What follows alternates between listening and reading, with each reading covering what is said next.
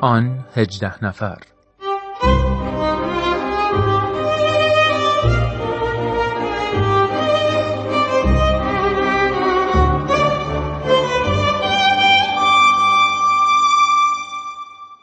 دوستان عزیز خانم ها و آقایون وقت شما بخیر. خوش اومدین به دومین قسمت از مجموعه آن هجده نفر.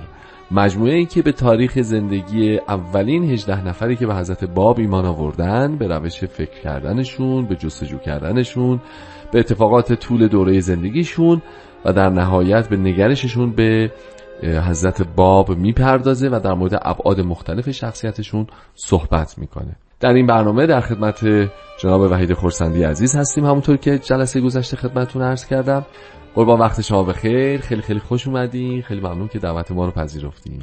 جناب عبدی عزیز خیلی خوشحال هستم که در خدمت شما و شنوندگان عزیز هستم. خیلی متشکرم. ممنون از لطفتون. اگه اجازه بدید دومین قسمت از این مجموعه برنامه رو به اتفاق آغاز می‌کنیم.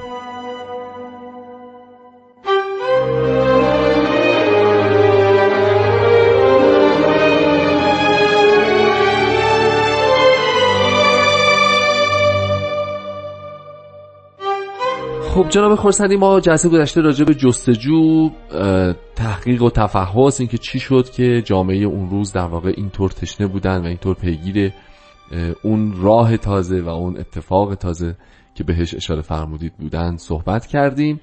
در مورد خود مفهوم حروف هی صحبت کردیم کلمه هی و اینکه ارتباط این اعداد یک پنجره جدیدی بود که به روی اذهان باز شد هم صحبت کردیم.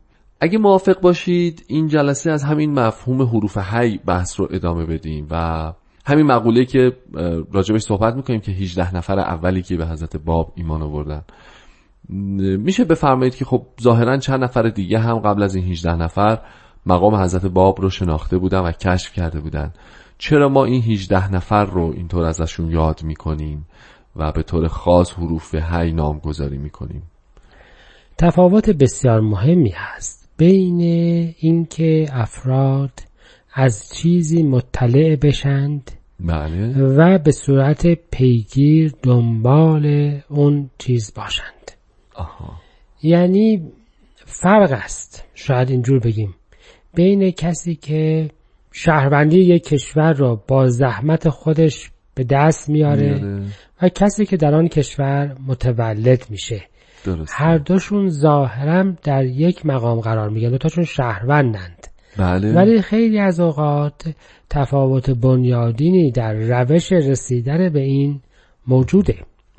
حالا وقتی ما نگاه بکنیم نفوس مقدسه بسیاری قبل از این حروف هی و قبل از اون در همه ادیان دیگه قبل از کسانی که به عنوان اولین مؤمنین شناخته می شوند به حقیقت افراد پی برده بودند اسلام دارد می‌گوید که ابو عامر راهب و حداقل طبق تاریخ خدیجه. همسر حضرت رسول اکرم از دعوی ایشون قبل از اظهار امر علنیشون قبل از دعوتشون مطلع بودن ولی به عنوان اولین مؤمنین کسی ابو عامر راهب را نام نمی‌بره. نمی‌بره ما حداقل می‌تونیم بگیم که وقتی که حضرت مسیح رفتن غسل تعمید بدن خودشون رو بله. یحیای تعمید دهنده به مقام ایشان طبق انجیل واقف بود و گفت تو باید مرا تعمید بدهی. اما نمی‌گویم اولین مؤمن به حضرت مسیح یحیای تعمید دهنده است. بحث اینجاست که افرادی باید مشخصا دنبال مطلب خاصی بگردند و آن وقت دعوت بشوند و این دعوت رو بپذیرند و در یک مجموعه قرار بگیرند. یعنی دو قسمت کنار هم هست. یکی دعوت و یکی جستجو و قبول. یعنی این 18 نفر در سیستم جستجو و قبولشون و هم در سیستم دعوتشون تفاوت بنیادی وجود داشت مرزم اینجاست که دوتای اینها با هم موجود بوده. یعنی هم در جستجو بودند و هم دعوت شدند برای ایمان ببینید ملا حسین بشرویی جستجوی پیگیرانه ای رو از بعد از فوت سید کاظم رشتی به دنبال حقیقت آغاز کرد. بله بله. و ضمنا طبق مطالب تاریخی حضرت باب از او خواستند که به دعوت جدید ایمان بیاره. ایشان خودشون رو به اون معرفی کردند بله. و او دعوت ایشان را پذیرفت. پس یه ترکیب دوگانه وجود داره. درست اگر افراد مورد دعوت قرار بگیرن و نپذیرند که هیچ. اگر هم بدون اینکه مورد دعوت قرار بگیرن مطلع بشوند مثل مثلا شیخ احمد احسایی مثل همسر حضرت باب و مثل بسیاری از افراد دیگر ممکنه باشند. درست. اونها هم شامل این مطلب نمیشن. پس ما یک دوگانه داریم. باید دوتاش با هم باشه.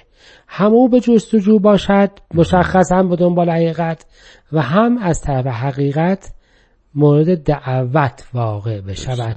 و به این ترتیب این ترکیب دوگانه هجده نفر اولی که چنین حالی رو داشتند تقریبا این نفوسی هستند که در تاریخ دیانت جدید به اونها حروف حی میشه. جناب خورسندی همونطور که شما اشاره کردید و از شیخ احمد احسایی و سید کاظم رشتی نام بردین اصولا نگرش شیخیه تو این قضیه خیلی پررنگه. یعنی شیخیه انگار به نسبت دیگران حقیقت بیشتری رو فهمیده و پیدا می‌کنه و نزدیکتر بهش و نشانه هاش رو می‌بینه و حتی به دیگران سعی می‌کنه که یک گوشه هایی رو هم نشون بده. این از لحاظ تاریخی نزدیکی وجود داره یا عرفان شیخیه در واقع به اینجا میرسونتشون؟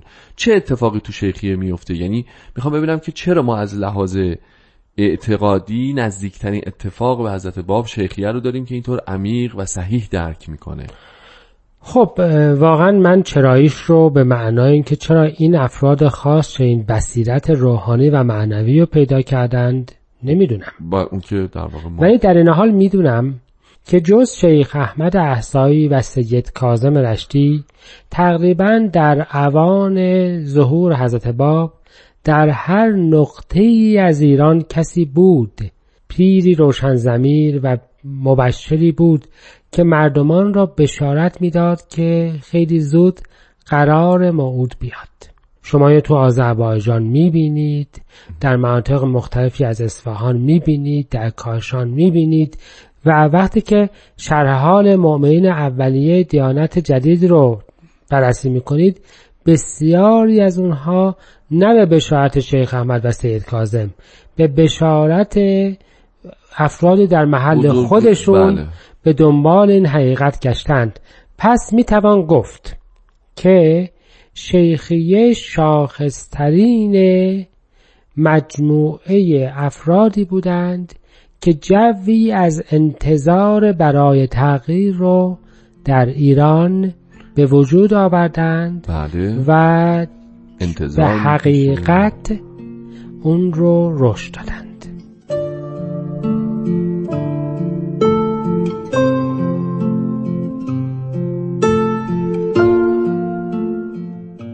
حضرت بهاءالله می‌فرمایند از صدر اسلام اکثری در بحر اوهام و زنون مستغرق بعد از خاتم انبیا و ائمه طاهرین دو نفس به حق واصل و به تراز آگاهی مزین.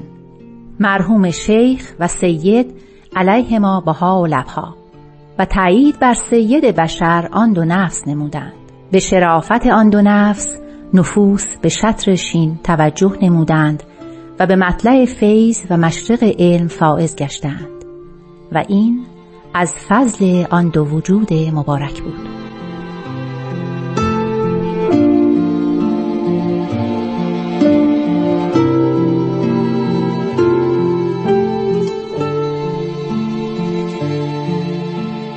دوستان ادامه دومین قسمت از برنامه آن 18 نفر رو به اتفاق در خدمت شما هستیم و از حضور جام خورسندی عزیز استفاده می‌کنیم. آقای خورسندی بحثمون رسید به شیخیه. تصور من به شخصی این بود که تمام اعضای حروف هی همه از شیخیه هستند که شما میفرمایید ظاهرا این اتفاق نیفتاده نه، من جاهای کردم- مختلف ایران. عرض کردم اگرچه حروف هی همه از شیخی هستند؟ و فقط شیخیه نبودند که به نزدیکی ظهور موعود بشارت می‌دادند. ایران در اون زمان پر از افرادی بود که در منطقه خودشون به مردم بشارت ظهور جدید و ندای تازه رو می‌دادند. بذاریم پس راجب شیخی یه ذره بیشتر صحبت بکنیم. چه اتفاقی در شیخی افتاده که این شاگردان اینها پس به اتفاق همه شاگردان شیخیه بودند و به حال دست پرورده اون مکتب بودن و با اون نگرش ها و با اون انذارها در واقع آشنایی داشتن اونجا چه اتفاقی میفته تو شیخیه چه قوقایی به پا میشه که اینها اینطور واله و شیدا هر کدوم پخش میشن که برن موعود رو پیدا بکنن؟ شاید اینجوری نگاهش بکنیم که شیخیه مظهر نوعی نگاه دیگه به دیانته. صحیح. شما می توانید تصور بکنید که یه سازمانی وجود دارد و این سازمان خود به خود افراد وقتی واردش میشند اگر دستور عملش رو اجرا بکنند درش ترقی می‌کنند. بله کامل. مثلا ارتش. بله. مثلا سیستم اداری استخدامی. هر, هر, هر جایی. بله. افراد مثلا با لیسانس وارد میشن از درجه حالا مثلا هفت استخدامی شروع می‌کنن به تدریج کارهایی رو انجام میدن مدارج رو تعیین می‌کنن و انتظار میره که برسن مثلا به سطح معاون وزیر برسن به سطح مدیر کل یا اونجا برسن به سطح افسران ارشد یا حتی عمرا. بله بله. و شما تصور بکنید که یک زمانی در دورانهای دیانت هم همین بوده. یعنی اینکه حتی در دوره در تاریخ بنی اسرائیل می‌بینیم که شما مدارس پیامبری داشتید. مدرسه اف... پیامبر. بله یعنی افراد وارد می شدند و انتظار می رفته که ازش پیامبر بیان بیرون.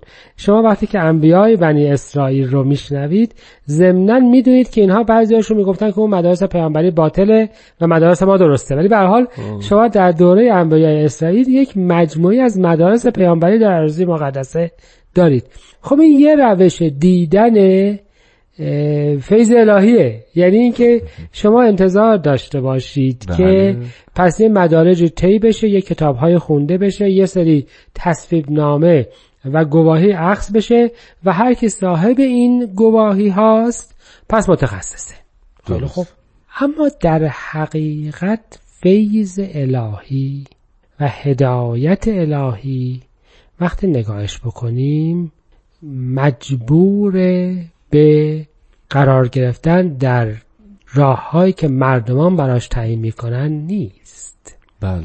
خداوند در تورات می‌فهمد که من به روش شما نمی‌روم و به اصطلاح تورات خداوند در راه های شما نمی‌رود. یعنی شما نمی‌تونید یه چارچوبی برای خداوند تعیین بکنید بگویید تو باید از این چارچوبی که ما می‌گوییم رفتار بکنی. در قرآن کریم هم به این اشاره میفرمایند که خداوند دستش بسته نیست هر کاری که بخواهد می‌کند. شیخیه به یک معنا تبلور این طرز نگاه به دین است. یعنی اینکه شما نمی‌توانید انتظار داشته باشید که یک سری مقدمات رو حاصل بکنید و قطعا فیض الهی رو از اون چکار بکنید یا هدایت الهی رو یا حقیقت رو خداوند بر شما به این ترتیب آشکار بکنید. این همان چیزی است که ادبیات ایران پر است که حقیقت رو اهل مدرسه پیدا نمی- نمی کنند یعنی اینکه به روش مسجل نیست. ولی نگاه بکنید که تمام تاریخ ایران این بحث رو به طور مداوم داشته. فقهای اصولی که در دوره قاجار قدرتشون رو تثبیت کردند بله. معتقد بودند که افراد از مقدمات و شرح لمعه و نمی‌دونم عربی شروع می‌کنند به تدریج پیش این مجتهد و مجتهدی که اجازه می‌گیرند و میشن مجتهد و هر مجتهدی واقف به اسرار و حقایق شریعت است و مجاز به اظهار نظر راجع به دیانت ولی البته همه به مطلب اینطور نگاه نمی کردند و راجع به این اگه اضافه فهمیم بعد از یه تنفس کوتاهی بیشتر صحبت بکنیم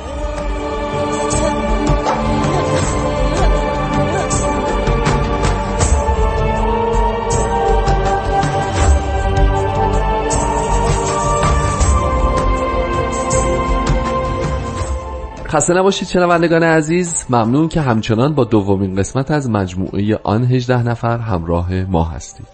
خب جام خورسنده عزیز پس ما راجع به شیخی یه مقدار صحبت کردیم. گفتیم که شیخی معتقد بودن که نباید خداوند الزاما خودش رو در قالب و روش و اون چیزی که ما انتظار داریم اون چیزی که ما فکر می‌کنیم در بیاره و حقیقت الزاما ممکنه که در این قالب نمودار نشه. یه مقدار اگه صلاح می‌دونید راجع به این بیشتر صحبت بکنیم و اینکه خب پس آیا این روش می‌رسه ما رو به روش که میگیم بیشتر قلب رو باید آماده تجلی بکنیم و آیا روش های دیگه یعنی جواب نمی‌داد یا چجوری بود تو مقطع زمانی شاید به یه معنای دیگه اینطور می‌شد که پس در هر دوره بله. یک کسی هست که اون مظهر جلوه الهیه بله. و انتخابش توسط خداوند صورت صورت گرفته و دلیل نداره که حتما طبق قوانین ظاهری شریعت به این مقام رسیده باشه. یعنی بذارید اینجوری نگاه بکنیم. ناپولون بناپارت رهبر بسیار توانای نظامی بود. درست. ولی البته تو مدارس نظامی تحصیل نکرد. نکرده بود. شیخ احمد و سید کاظم و بسیار از اینها البته علمای دین بودند ولی بله. قطعا به عنوان تراز اول مجتهدین در تمام ایران نه. شناخته نشده بودند درسته می‌خوام اینو عرض بکنم فقط نه اینها شما نگاه بکنید که بزرگان فلاسفه و علمای ایران هم همیشه درگیر طبقه فقهایی بودند که سیستم رسمی رو تحصیل کرده بودند و چشم دیدن این افراد رو نداشتند نداشتن. این نوع افراد میشن افراد کاریزماتیک. افرادی که تواناییشون نه از مدارج تحصیلیشون نه از گواهی نامه هاشون درسته. بلکه از شخص خودشون و از اون جلوه هوش و تواناییشون حاصل میشه. درسته. به این ترتیب مثلا شیخ احمد احسایی مجموعی از مطالب را بیان می‌کنه که کسی قبل از اون نگفته بود و به این ترتیب تعداد زیادی از افراد شیفته او و پیروش می‌شوند. آها. و به همین مطلب علمای دین رو چکار می‌کنه؟ بسیار ناراحت می‌کنه. مجموعه اقتاب شیخیه صوفیه بله. رؤسای شیخیه و امثال این در اصل رهبران کاریزماتیکند. پس به جای اون رهبران به صورت کلاسیک درست. که با یه مدارج اومدن بالا شما نوع دیگه ای می‌تونید بگید که فیض الهی همیشه یه جلوه داره و اون شخصی است که بهتر از همه راجع به دین تفسیر می‌کنه و حقایقی رو بیان می‌کنه و مطلب رو بیان می‌کنه. پس به این ترتیب برای اینکه شما بفهمید که باید چه کار بکنید به جای اینکه وقتتون رو در مدرسه صرف بکنید باید که بگردید و اون شخص رو پیدا بکنید. این در واقع اون تعلیم شیخی است که باعث. میشه که بله، شاگردها جستجوی مداوم حقیقت چیزی نیست که شما خودتان حتما پیشاپیش بدانید که چیست. در از اصل مطلب اینجاست. حقیقت آن چیزی است که پس از جستجوی فراوان به شما گفته خواهد شد. آها. یعنی حتی خود شیخی هم مثل همون مثالی که شما زدین معتقد نیست که من یک سازمانی هستم بله که بله. حقیقت رو دارم و شما این به همین جهت شما می‌بینید که مثلا بعضی اوقات یکی از رهبرانی که مثلا شیخ احمد احسایی بله. جانشین خودش رو سید کاظم رشتی تعیین می‌کنه. بله. به این معنا که ممکن بود کسی دیگه هم باشه. خب و بله. سید کاظم رشتی می‌گوید که بعد از من را بگردید.